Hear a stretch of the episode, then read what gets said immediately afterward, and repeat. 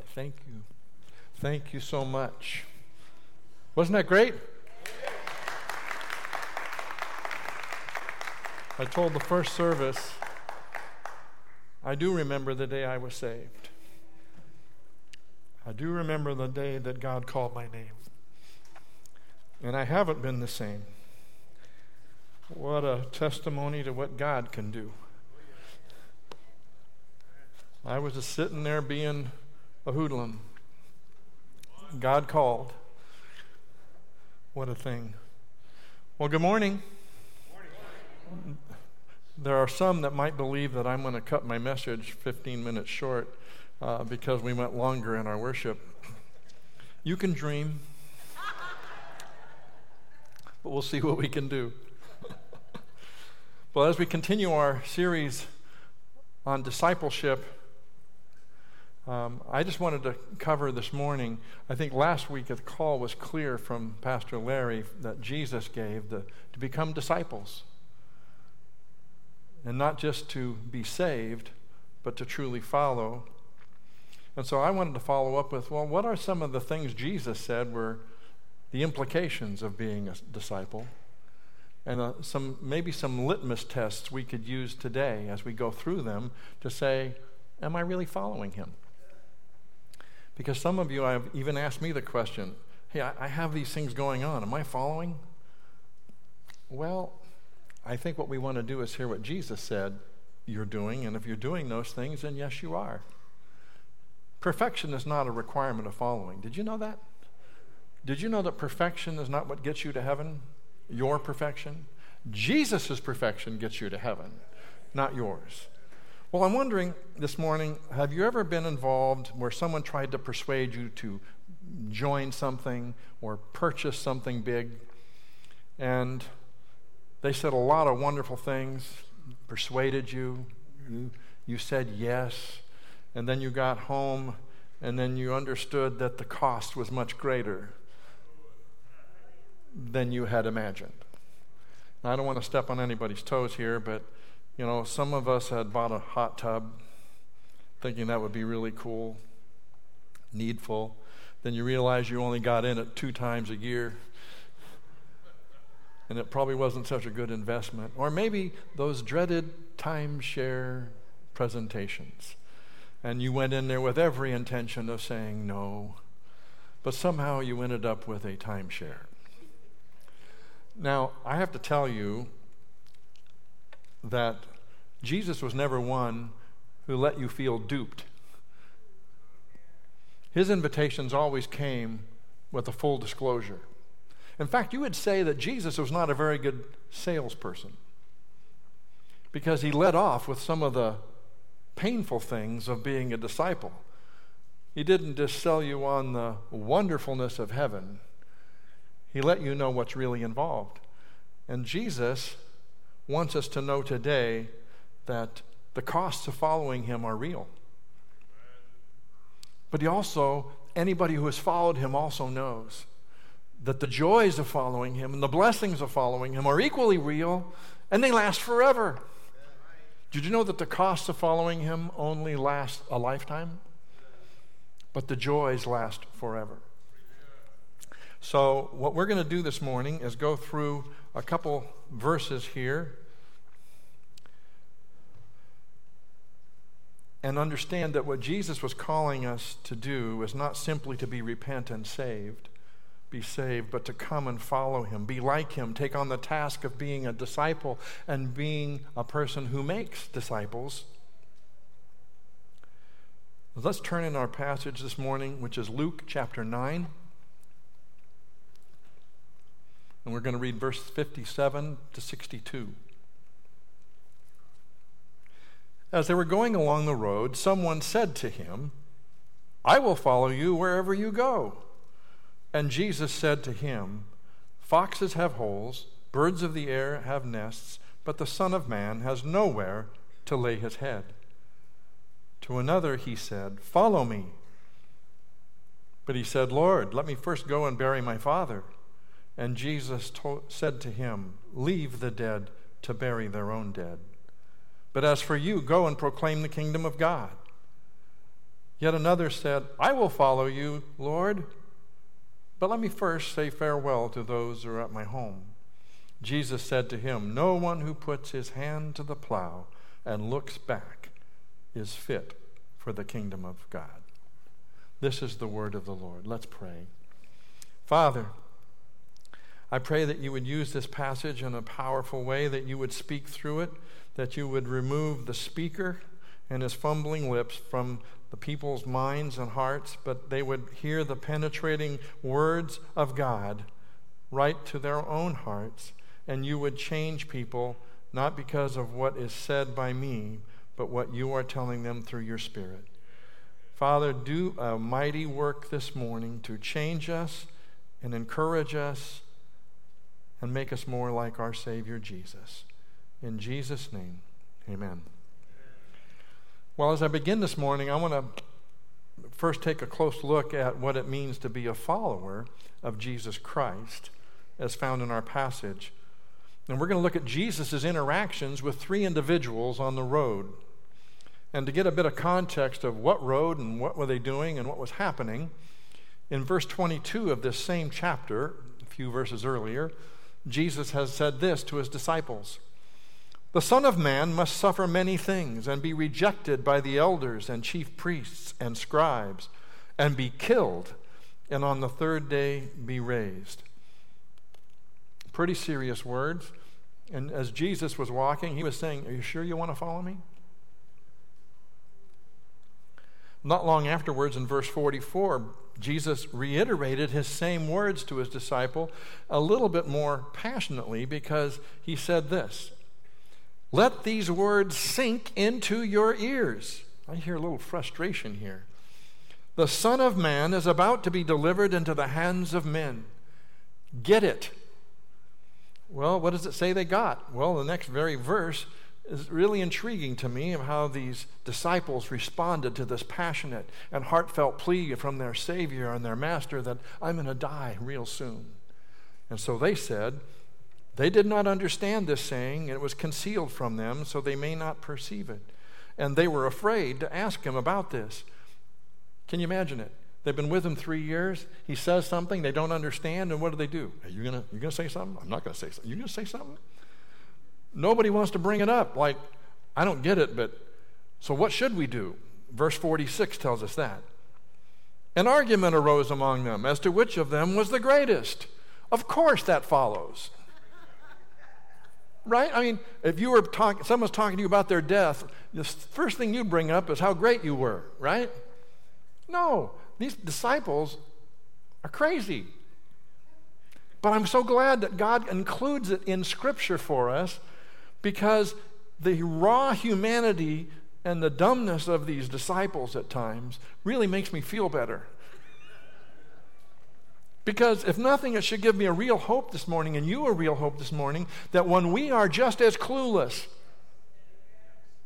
we are just as nuts if we just surrender our lives to the Lord Jesus Christ and the power of His Holy Spirit we, like they, can turn the world upside down. Weak men turn this world upside down. Nutty men, flawed men, just like you and me. We have the power when we have the Holy Spirit and the Lord Jesus Christ to turn this world upside down. And I'm so glad he put this in here. Well, in verse 51, it says that Christ set his face to go to Jerusalem. He was determined. He was resolute. He knew that in Jerusalem he would encounter all of this pain, all this rejection, all this suffering, and the death on a cross.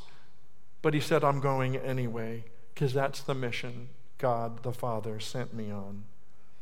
It's on this journey that we begin our passage, and according to verse 57, he was with his disciples walking along the road. And this first guy comes up, and we might even wonder what was he doing? I mean, I think what was happening is he was kind of worming his way into the crowd, and pretty soon the disciples are looking around. They're saying, 12, 13. 13? Who are you? And he says the words, Hey, I'm going to follow you too, Jesus. But remember, as Jesus responds to this man, He's responding as an individual, just like he deals with every one of us. Did you know that when we all have the same problem, we all get the same answer? Some might say, okay, I'll relieve that problem for you, but you, I'm going to leave you in the problem. Why? Jesus deals with all of us as individuals, and he deals with these people as individuals. The rich young ruler in Luke chapter 18, when he told them, sell everything you have and give to the poor, was that a global command to the church and every Christian? No. It was to that man because Jesus knew, it's not recorded in Scripture, but Jesus knew that that man had a problem. Money and possessions were his Lord. And he says to you, you need to understand is it going to be me who's Lord or your possessions that's Lord? Because you got to give one of them up. So Jesus is using these specific answers to these three men as a specific case. That's why when you read this passage, when he says, let the dead bury their dead, that sounds pretty harsh, doesn't it? If someone told you your dad died and you said, well, let the dead bury their dead, that sounds really compassionate, right? Well, that's not Jesus. That wouldn't be what Jesus would say. So, what's going on here? Well, Jesus knows something here, and he's not giving a global command to the church saying, okay, I don't want any of us to go to a non believer's funeral. Even if it's a loved one, you can't go. Is that what Jesus told the church? No, that would be to misapply the Bible. He's answering this man because this man is going to, we're going to see, has a unique problem that Jesus puts his finger on. And to him, he gave these words. And we're going to see what that is. So let's jump into the first man and see what the implications of following Jesus are. The first one's found in our first man in verse 57. I think this person we might call the uninformed or too eager to be a disciple person. He looks like he just jumped in and said, Hey, following Jesus looks fun. He hadn't heard the story that Jesus is going to die. He doesn't know that the person he's following is going to suffer. He just thinks, Man, this is a cool crowd. As they were going along the road, someone said to him, I will follow you wherever you go. And, you know, this man obviously was either caught up by the crowds he was uh, maybe intrigued by the miracles of Jesus. Maybe he was intrigued by just the person of Jesus and he wanted to be close to the seat of power. It's not clear whether this man was there. But he obviously didn't know the cost of following Jesus. So Jesus responds and says this Foxes have holes, birds of the air have nests, but the Son of Man has nowhere to lay his head. Just like us, many in this room are probably here because they see the people come and go each Sunday. Or maybe because they saw the change of a friend and they were intrigued. So, just like this disciple, they have come, but they don't really know what the real story of Jesus is. And Jesus tells them, I don't have any place to lay my head. Do you really want to follow me? I mean, it's interesting to me that the first message I see in this passage is Jesus is making sure everyone knows following him will cost you. He didn't rebuke the man for wanting to follow. He didn't say, You really don't want to follow. He just says, If you follow me, know one thing it will cost you. And in his example, it was a reliable, comfortable, maybe even a safe place to sleep. Do you still want to follow me? Would you follow him if you didn't have a reliable, comfortable, safe place to sleep? That's what he told this man. The second individual in verse 59 was a volunteer. I mean, if the first guy was a volunteer, the second guy was a conscripted man.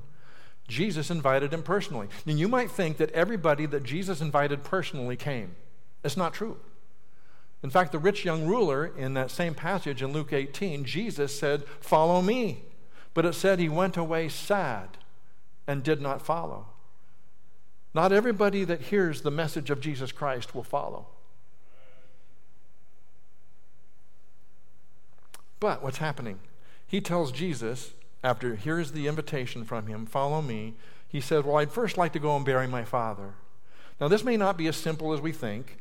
Uh, his, some scholars believe that this man's father wasn't even dead in fact, he was 45 years old and had 30 more years to live. So this, he was telling Jesus, Jesus, I really appreciate the invitation, uh, but there's going to be a slight delay, maybe two or three decades.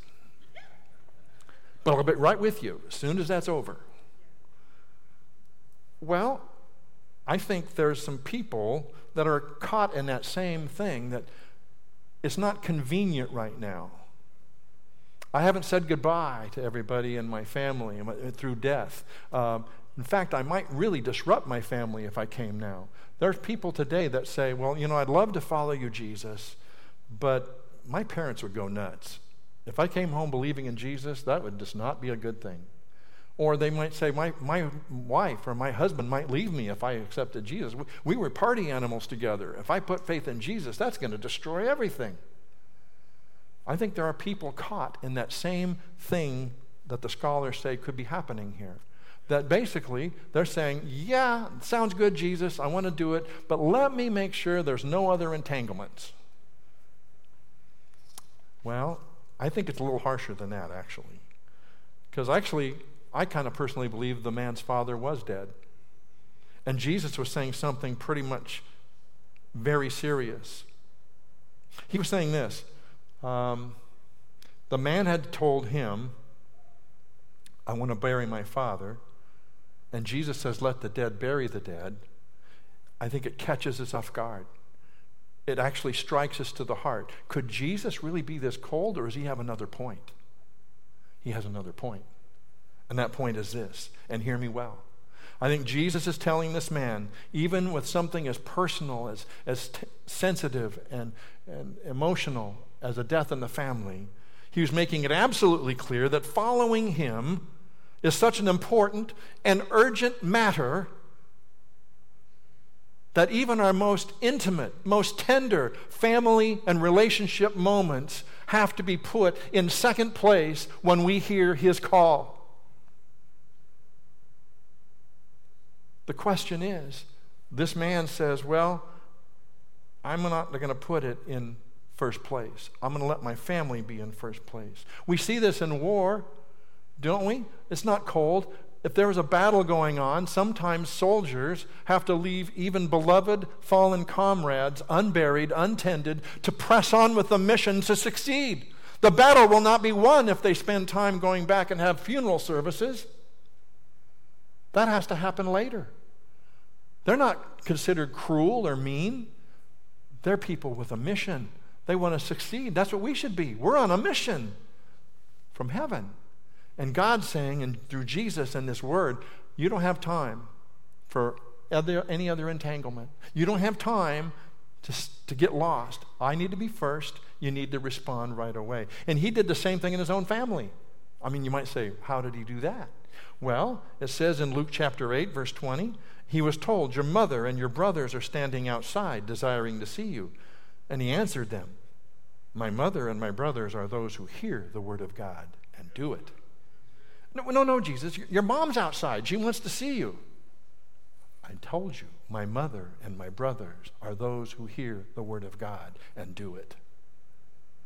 Pretty serious. Jesus says even family relationships have to take second place to the lordship of Jesus Christ. It's hard for us, isn't it? We don't want to sacrifice anything on this level. And God's not saying to do it lightly. He's just saying, do not put one of your fellow loved ones above him. What he said, if man does not lo- hate his father, his mother, his sister, his brother, you're not fit for the kingdom of. He's not saying don't love them, don't take care of them. He's saying put me first. Well, I think what's happening here is the third individual in verse 61 says this I will follow you, Lord, but let me first say farewell to those at my home. This man doesn't have anything going on that's as sensitive and tender as a funeral or the death of a father. He just says, I want to go home and say goodbye. Um, and Jesus said to him, No one who puts his hand to the plow and looks back is fit for the kingdom of God. Now, I know a lot of you probably haven't plowed, right? How many have a plowed a field? That's what I thought. So, this metaphor may go right over your head, but simply as this no one can go straight forward looking over their back. And if you watched a farm, not many farm fields have rows that do this. It's hard to get the whole field to do the same thing at the same time. So they're straight. Do you drive your car looking over your shoulder? I hope not.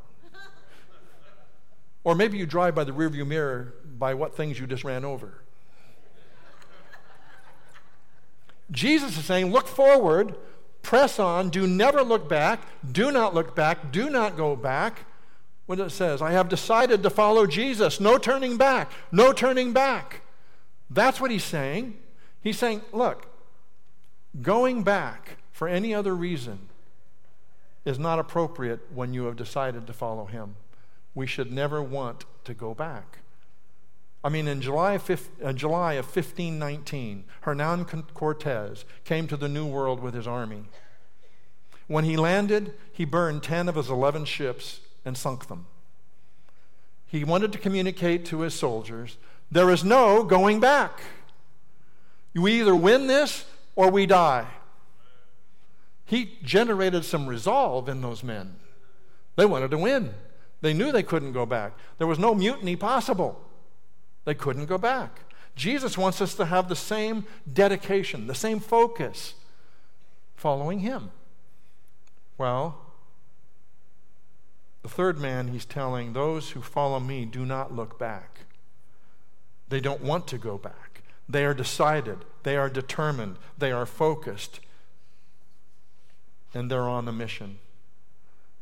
See, Jesus keeps telling us if you want to stand with me, if you really want to follow me, then you cannot, you must not, you dare not allow anything to get in the way of that commitment to me. That's what it means to follow. Genuine following, genuine Christian discipleship leaves zero room for excuses, for compromise, for half hearted efforts, for delays. Do we like delays when our children don't obey us? Who likes that? When they say, hey, I'd really like you to do this task. No problem, as soon as I finish coloring this picture, as soon as I finish my video game, as soon as I get off the phone with my friend. But you're on your phone with your friend for two hours. I want this done. Nobody likes that. It's not following, it's not obeying. And Jesus is saying, when you follow me, there's no room for excuses. There's no room for compromises. There's no room for half-hearted efforts, and there's no room for delay. How you doing in following? In his book, Not a Fan, Kyle Idleman challenges his readers to consider what kind of relationship they have with Jesus, because the church has several in, uh, of types of relationships where people say they follow Jesus have. He says this in his book A Christian usually is either a fan of Jesus or a follower of Jesus. A fan is an enthusiastic admirer, whereas a follower is a completely committed pursuer. I mean, a fan, if you like a sports figure. You may know them well enough to, to rattle off their records and stats and teams. Or if you're a church fan, you can recite Bible verses or theological truths. There's nothing wrong with having these facts known, but that's not the type of knowledge that Jesus wants us to have. He wants us to have personal, intimate, relational knowledge of Him. He doesn't want us to know about Him. I mean, it's like you, if I asked you, can you tell me some things about Abraham Lincoln? Could you? How about a couple things? What, what, are a couple things about Abraham Lincoln that everybody knows? He was killed in office. He was a president. Uh, he was once a senator. What? We, we know facts about him. He had a beard. When I, if he's in heaven and we show up and we talk to him, does he know us? No. We know all about him. We can recite, uh, you know, all the things about him from history. Doesn't mean we know him. Jesus is calling us to know him. To follow him is to know him. And it means here, if you have not been in the shoes of the person you're following, if you're not learning the craft of the person that you're following, that you're, you're a fan, you're not a disciple. You're not a follower. We need to be finding out what Jesus is really like. What is his craft? Are we learning his craft from him? And where does he teach us his craft? Right here. We have the Word of God that teaches what Jesus was about. So I would ask us as we go through these marks of what a follower looks like, I would say, I think there are some here that go to church, you might even serve, you don't do the nasty nine.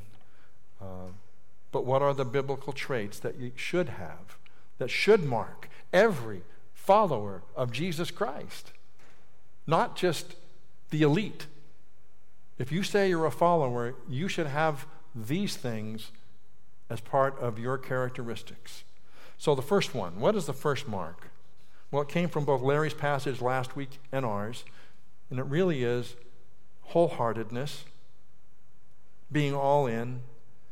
Mark, uh, Matthew chapter 4, verse 19 says this And he, Jesus, said to them, the disciples, Follow me, and I will make you fishers of men. And immediately they left their nets and followed him.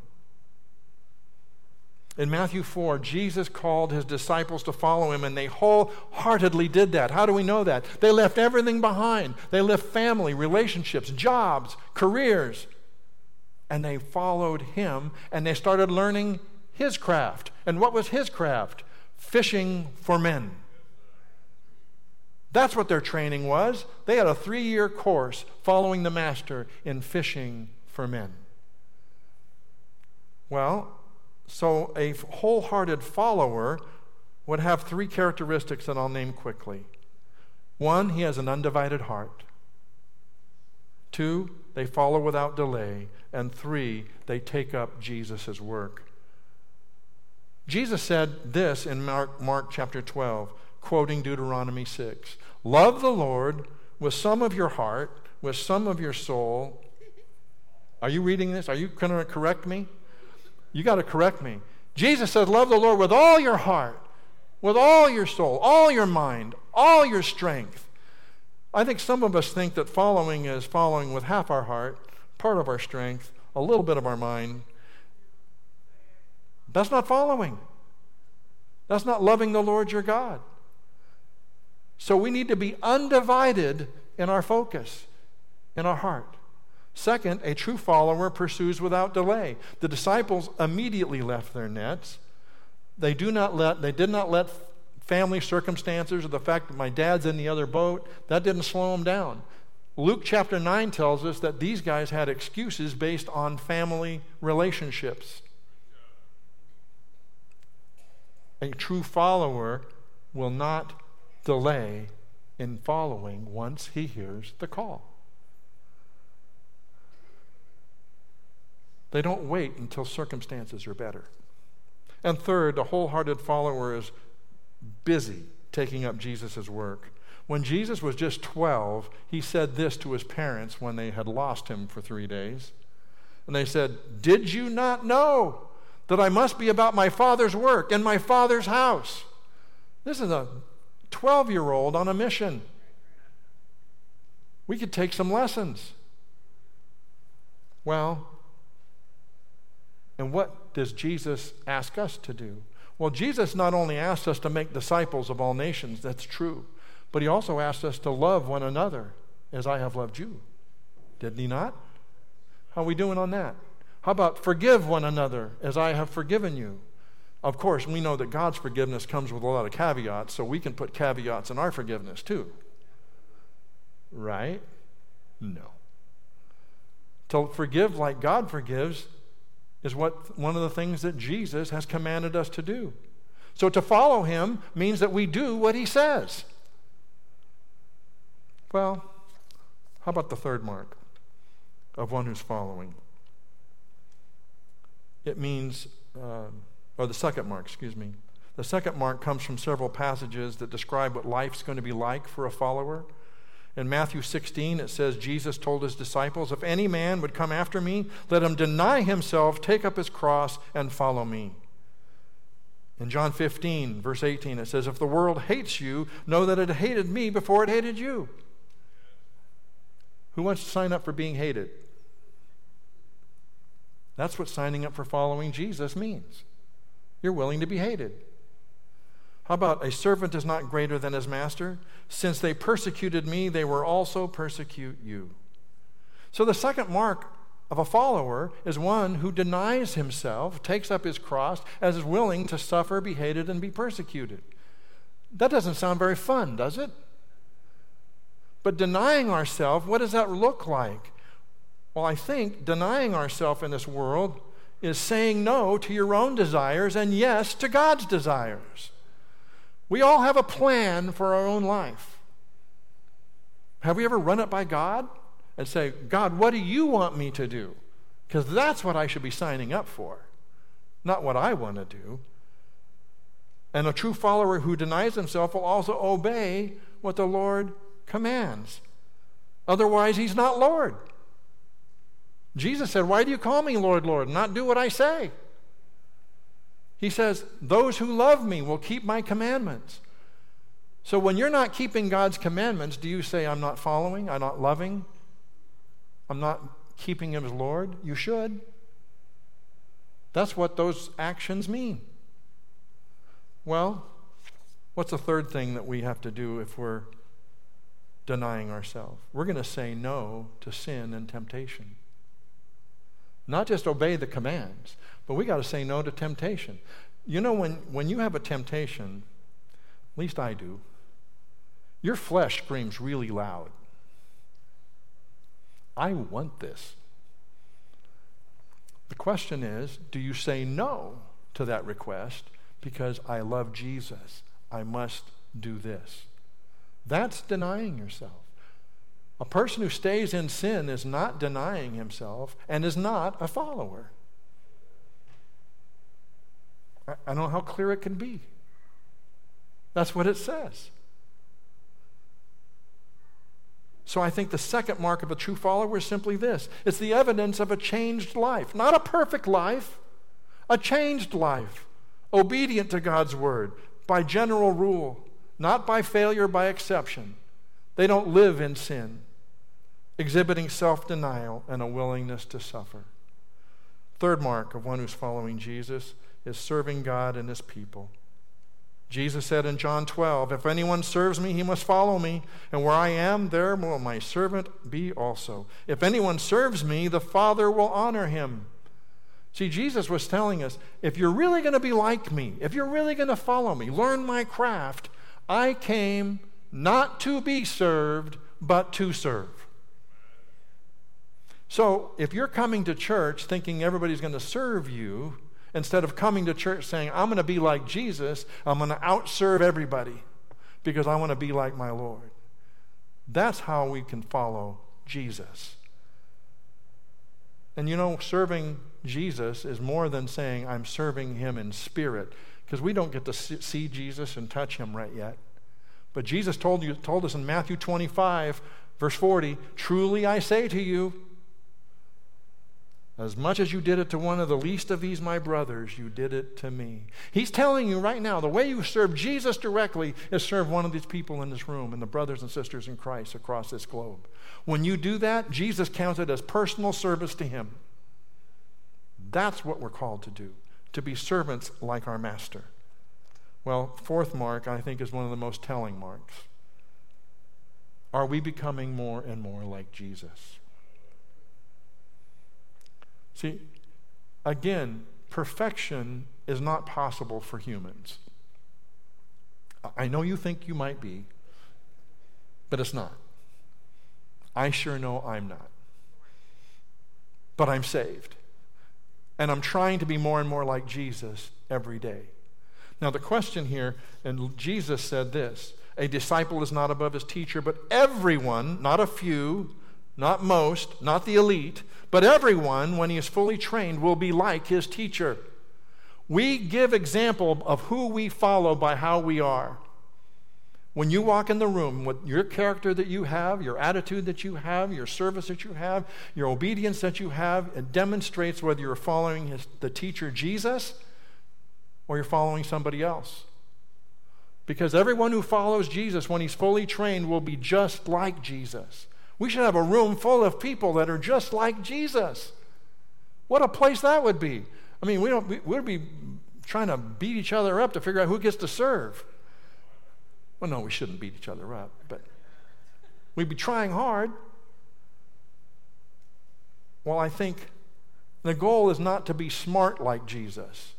Remember, he said, whoever is fully trained will be just as smart as his teacher. Will know everything his teacher knows, will be able to correct others just like his teacher. Is that what these things say? No, he'll be like them. His character, his deeds will be just like Jesus's. And so, what we have to say here is what was Jesus like? Well, he was humble, meek, kind, compassionate. Of course, these all describe you. Um, you would come to church, and we'd have a hard time getting you to stop serving. We would go to proclaim the gospel, to call people to repent and believe, just like Jesus did. A great verse. If you haven't seen it, you might read it. Uh, Mark 1 14 and 15. Jesus came into Galilee proclaiming the gospel of God and saying, The time is fulfilled and the, gospel, and the kingdom of God is at hand. Repent and believe in the gospel. That should be what we're about. That's what Jesus was about. Repent and believe in the gospel. That should be our message and the message of the church throughout time. That's what Jesus' message is. So let me ask you this question. When you walk into a room, what happens to the temperature of the room when you walk in? Does it get really cold? Do people start puckering up, waiting for the blow? Mm? Who's here? Ooh, look who's here. Or do when you walk in, do they say that kindness comes in, joy comes in, compassion comes in, grace comes in, forgiveness comes in, service comes in? Or does pride come in? Conflict, bitterness, unforgiveness, arrogance. What walks in the room when you walk in? The world's evaluating what that looks like. And we're called to look like Jesus. Now, you might think you're perfection that walks in the door. I would just ask you to maybe un- ask a few others. When I come into a room, what happens to the room? Does the room just shut up? because we're not the best gauge of what happens in a room. I would ask others. I really would. Am I really exemplifying what Jesus looked like when I walk in? We're called to. But we need to understand two things too. None of these marks, none of these indications, none of these evidences that we're following Jesus save. You are never going to be saved by doing those things. Salvation comes only by faith in the Lord Jesus Christ. We repent of our sin. We say, Jesus, I believe you died on the cross to pay for my sin, and you rose from the dead to give me life eternal. That's what saves. Doing all these deeds, having these marks, that does not save. A lot of people can pretend to be good churchgoers. That does not save. Faith in Jesus Christ alone saves. Alone. Well, another thing it should tell us is even if you're coming here today and you say, well, man, I'm not doing all of these, I'm, I'm failing in a lot of these areas. That doesn't mean you're not saved. What it means is you have work to do. You got work to do. Because these are like signposts. They don't save you, but they're supposed to be things that God can use when you are putting a light on a hill. This church should be a light on a hill that people can see and glorify God, the good works that are happening here. We want to exhibit Christ, Jesus, to our community. That's what these are. These are supposed to be like a lighthouse guiding others to Jesus. This is not the salvation they get. We don't save. Our good works will not save us or them. Faith in Christ alone saves. That we're the lighthouse, the ship of faith in Christ saves. Well, let me just say this. In spite of uh, failures, we must remember that it's God's grace that will get us home, not our good works. If everybody in this room fails miserably today, God's grace can cover that. But He wants us not to stay there. He wants us to confess our sin, repent, let Him cleanse us of our sin, move on, and start following and looking more and more and more and more like Jesus. Well, we also must know that even though we're called to follow him, he doesn't abandon us and just stand in the distance and say, Come on. He walks with us every step of the way. Every step of the way. And when we fall, he'll pick you up. We also must know that even though He's given us good things to do, He's the one that has promised to complete the work that He began in you. See, He's just given us the privilege of serving Him. That's not the way we get saved.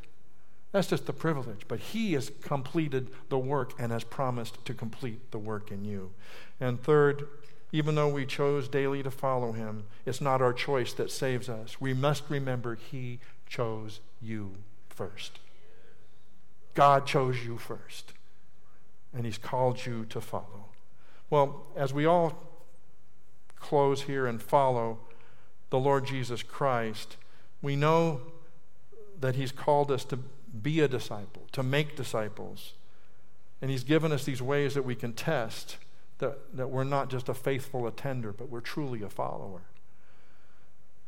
But I'm going to close with this uh, illustration that I, I heard from Alistair Begg, and I'm going to readapt it to our text today. Do you ever get a strong sense or desire to do something, that God wants you to do something, and you just don't do it? Like sending a thank you note, making a call, visiting someone, sharing the gospel, inviting someone over for a meal. You really thought that I got to do that, and you just don't do it. Well, research has shown that it's possible for us humans that are just having the thought about doing something allows us the benefit and the emotion in some weird psychological way to give us credit for having already done the deed. It's like doing the deed is, ni- is 100%. Thinking about doing the deed is 95%. We, we get a passing grade just by thinking about it. The danger here is that many of us live in the euphoria of I want to. I should. I mean, just this past week, I had told my wife I wanted to contact a family. The wife had had surgery. I wanted to let them know I was thinking and praying about them. And I delayed. And I got a text from the husband saying, My wife's not doing very well. Could you pray for us? I was very upset with myself for delaying. God had told me what to do. I put it off. I gave myself credit for thinking about doing it. And God wants us not to get credit for just thinking about doing the right, but for doing the right. A lot of us in life live there. We have so many good intentions. And sometimes we comfort ourselves with those good intentions. And we think, oh, well, but I wanted to do it. That's what these people were going through that were following Jesus. Hey, I want to follow you. My heart's right. Ah, I'm with you all the way. Just not right now. Have we ever done that? Maybe somebody right here in this morning that needs to bow their knee to Jesus has known for a long, long, long, long time that they've felt the need to do it. They've told themselves, yes, I must do it. I should do it. Just not right now. That is so dangerous. That is so dangerous. In fact, you could start feeling good about wanting to and never do the deed. Maybe that's the same way that you have been about baptism. You've known you should be baptized ever since the church taught on it a long time ago. And every time it comes up, you think, yes, yes, I really need to get baptized. Yep, yep, yep, yeah, I want to do that. And so you give yourself credit for thinking about it. But you never do it. Or maybe you have sin in your life and you've told yourself over and over, I really need to get rid of this. I really need to stop this. Um, yeah, Lord, I want to tell you right now, I want to get rid of it. So that, does that count? No. The good intentions are not what God honors. He honors obedience. I really intended to do right. You know, it's, it's the thought, right? The thought that counts. I was thinking of you the whole time. Well, you expect them to have telepathy? I sense right now that Tim is thinking of me. Who does that? Nobody. We can't live that way. Maybe it's for service. You're saying, I, I, I want to follow Jesus in service. But I'm, I'm going to think about that because I really do want to follow. Yeah, I do. I really do want to follow. When? Just not right now, but I, I feel good. I want to follow. Do you follow?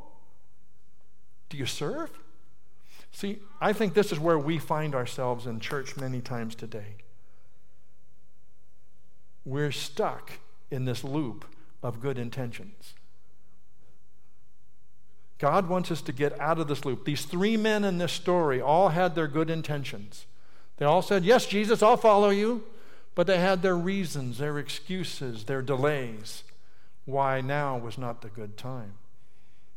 Jesus doesn't want us to have reasons, excuses, and delays why we're not getting rid of sin, not why we're not following and serving, I mean, I know a lot of Christians that are probably in this room that said, you know what, I really am not becoming more like Jesus every day, and I should. Act on that. Change. Ask God for His help. Read His Word. Study His Word. Be with His people. God will change you. It's His job to do that. Right?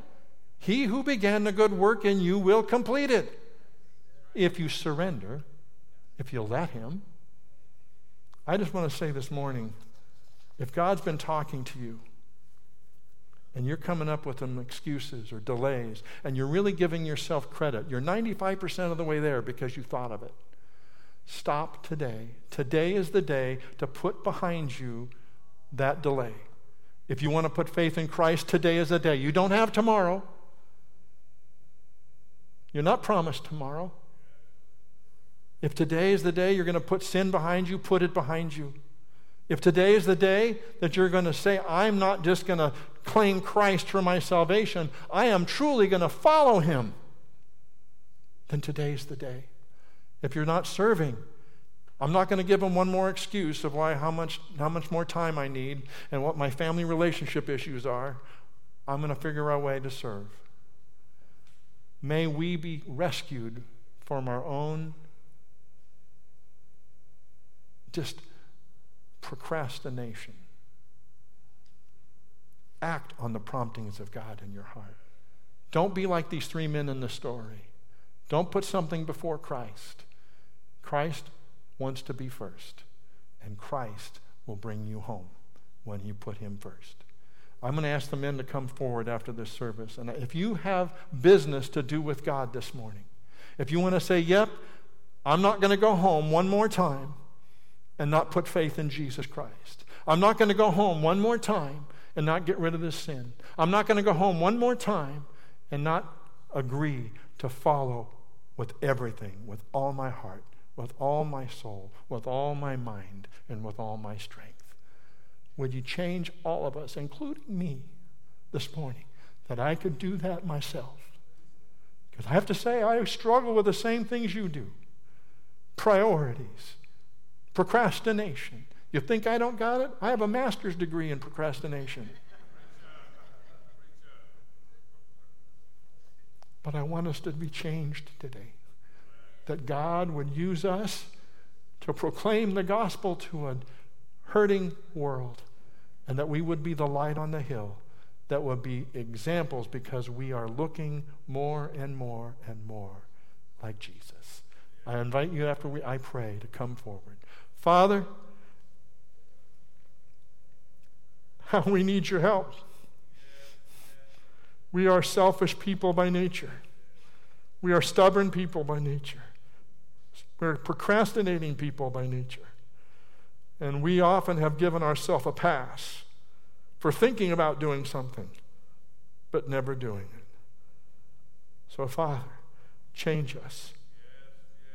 Give us your conviction, like Jesus who set his face like stone to go to Jerusalem. Let us set our face to follow Jesus so that when we walk in the room, they can accuse us of hanging out with Jesus rather than hanging out with some other teacher. Father, would you allow each person who wants to make that change today and procrastinate no longer, give them the strength, give them the spirit, give them the power to come forward and say yes to you, I'll follow you, I will stop saying no right now. Would you do that for us and take us this week to be people who look like Jesus? In Jesus' precious name, amen.